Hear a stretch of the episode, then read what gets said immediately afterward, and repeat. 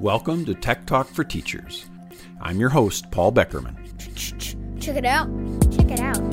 Check it out. Check it out. What's in the toolkit? What what is in the toolkit? What's in the toolkit? Check it out. The topic of today's episode is integrating technology into a Socratic seminar. Socrates, the Greek philosopher, believed that the best way to attain reliable knowledge was through disciplined conversation. He believed that we could do this effectively through a series of logical questions and answers. Today, this is arguably more important than ever before.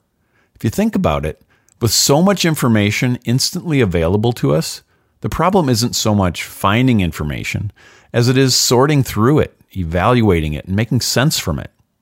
We need to be able to cut through many differing opinions and get to the core of the content. We also need to be able to identify inaccurate or misleading information. There's a need for deep thinking, and educators recognize this. As a way to develop these skills in their students, many teachers have implemented powerful Socratic seminars into their classrooms. Now, if you're not familiar with Socratic seminars, it's an activity that encourages students to critique a piece of text, analyze it, develop probing questions, and then have a structured conversation with their classmates about it.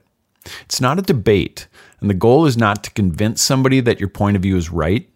Rather, students work collaboratively as a group to unpack the complexities of the article in order to better understand it.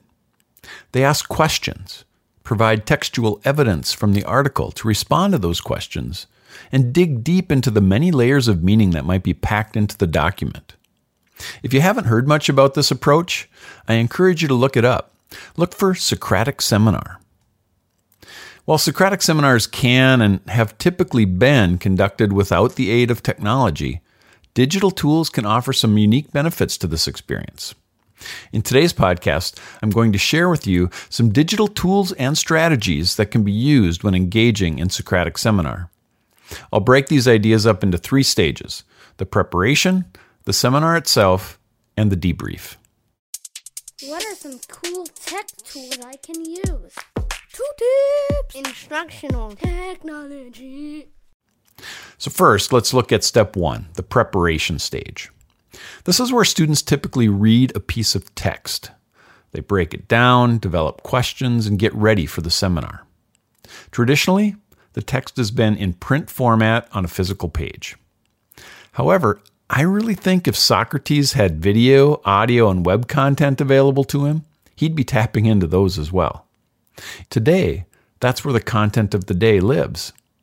So, in this context, you can use digital resources and bring in content from all these forms of media interactive websites, an image, an audio clip, or a video.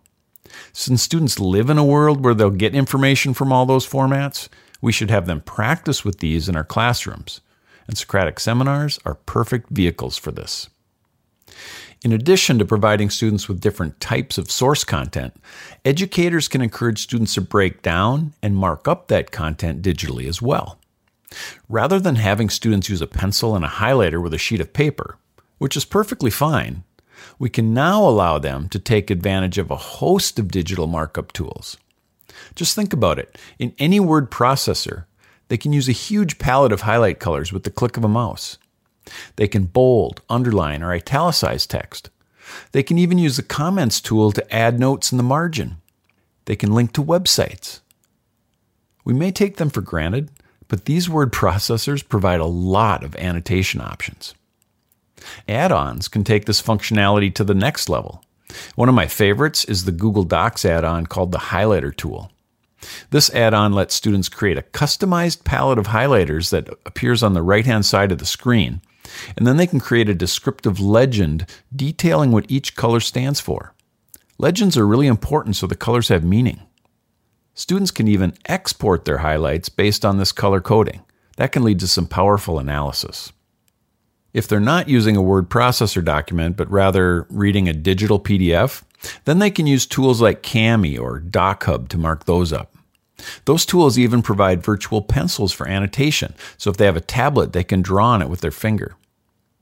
If students are reviewing video content, They can add timestamped comments using tools like YNote and Reclipped. Those are available through free websites. A new one that I just came across is called Now Comment at nowcomment.com. That tool lets students annotate text, images, and video all in one spot. Really cool. Perhaps just as importantly, digital tools improve accessibility to the content. Online translators quickly switch text to a student's preferred language. Text to speech screen readers convert the written word to spoken language for students who are struggling with reading. The Open Dyslexic Chrome browser extension even reformats the fonts on the screen to help dyslexic students more easily read the words. Students need to be able to access the content before they can think critically about it, and these tools help. So we could go on and on with more tools to help students prepare for the seminar, but let's move on to part two the seminar itself. What digital tools can students use while they engage in deep conversation? The simplest answer to this is to keep integrating the digital word processor. Students probably don't need to learn it because they already use it, and it's very powerful. Using this, teachers can distribute templates and planning documents through their learning management system, and then these documents can be shared back with the teacher. It's a great paperless give and take of information. This gives you instant and valuable insight into their progress. Similarly, if your students will be operating in groups, perhaps using the pilot co pilot approach, they can share collaborative documents with each other. Not only can they build upon each other's thoughts and notes this way, but they can also share ideas in real time during the seminar. For instance, if there's a circle of co pilots outside of an inner ring of participants, those co pilots can then use the collaborative document to suggest questions or insights to their peers on the inside circle without talking or disturbing the seminar. This not only leads to collaboration during the seminar, but also facilitates collaborative conversations when they're given time to meet face to face during the seminar, during breaks in the seminar. Another benefit to digital documents is that you, the teacher, can structure the document ahead of time and let students fill it in. That reduces some of the cognitive load for them. For instance, you can generate a table organizing student questions to make sure they write options at each level of complexity that you're expecting. You could also build cells into that table to prompt students to record questions that they're asked and then corresponding evidence providing to support those arguments. This can encourage more active listening in the class and it gives structure to it. Perhaps you even preload the document with sentence frames to offer scaffolding for students about how to structure questions and responses. And not only can students record their ideas here, but they can also use the same annotation tools they used in the preparation stage to highlight and call out the most important ideas during the seminar. Once the seminar is concluded, students can again use digital tools during the reflection stage of the activity. Reflection questions can be integrated into the digital seminar note sheet that they had been using, but it can also be facilitated using other digital tools. Survey tools like Microsoft or Google Forms are great options for collecting responses from all students quickly and in a way that allows the teacher to scan results. If you have them rate their experience, you can see handy little graphs that are quickly accessible. You could also use an exit ticket tool like Socrative that lets you pose digital questions or call up a pre formatted exit ticket.